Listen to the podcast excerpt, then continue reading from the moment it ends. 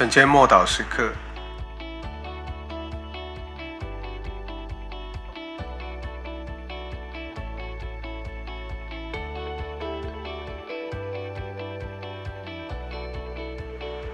在基督里的基业。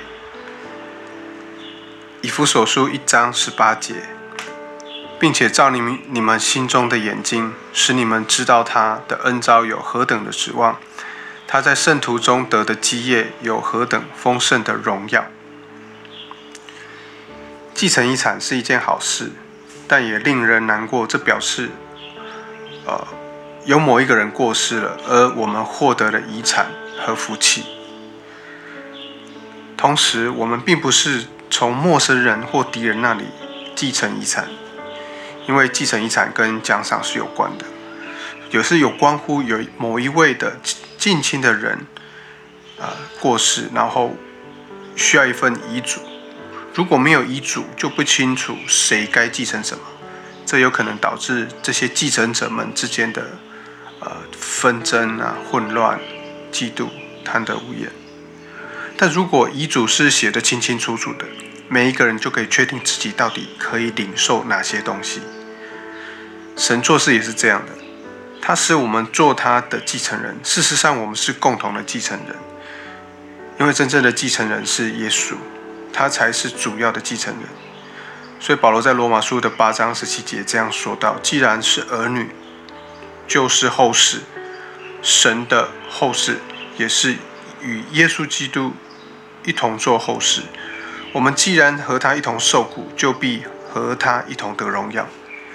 所以我们在基督里与他一同领受丰盛的产业，这原本是按照、呃、神的话语跟应许的。在传统里面，只有儿子才能够继承、呃、国王、哦、的, 的所有的遗产，还有 所, 所有的一切。那在这里呢，我们看到的神的儿子已经死了。为什么？圣子的死是为了让我们这些先前认罪作父的，也就是魔鬼之子，可以得与他一同做后世。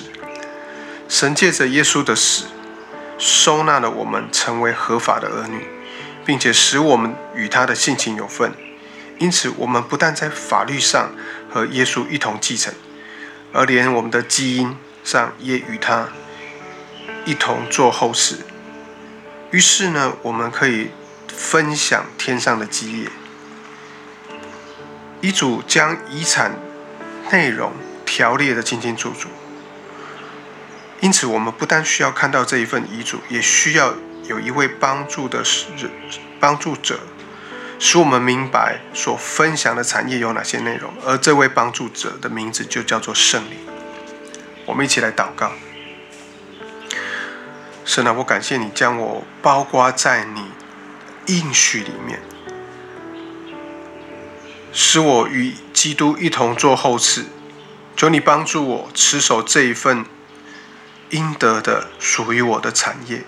奉主耶稣基督的名祷告，阿们。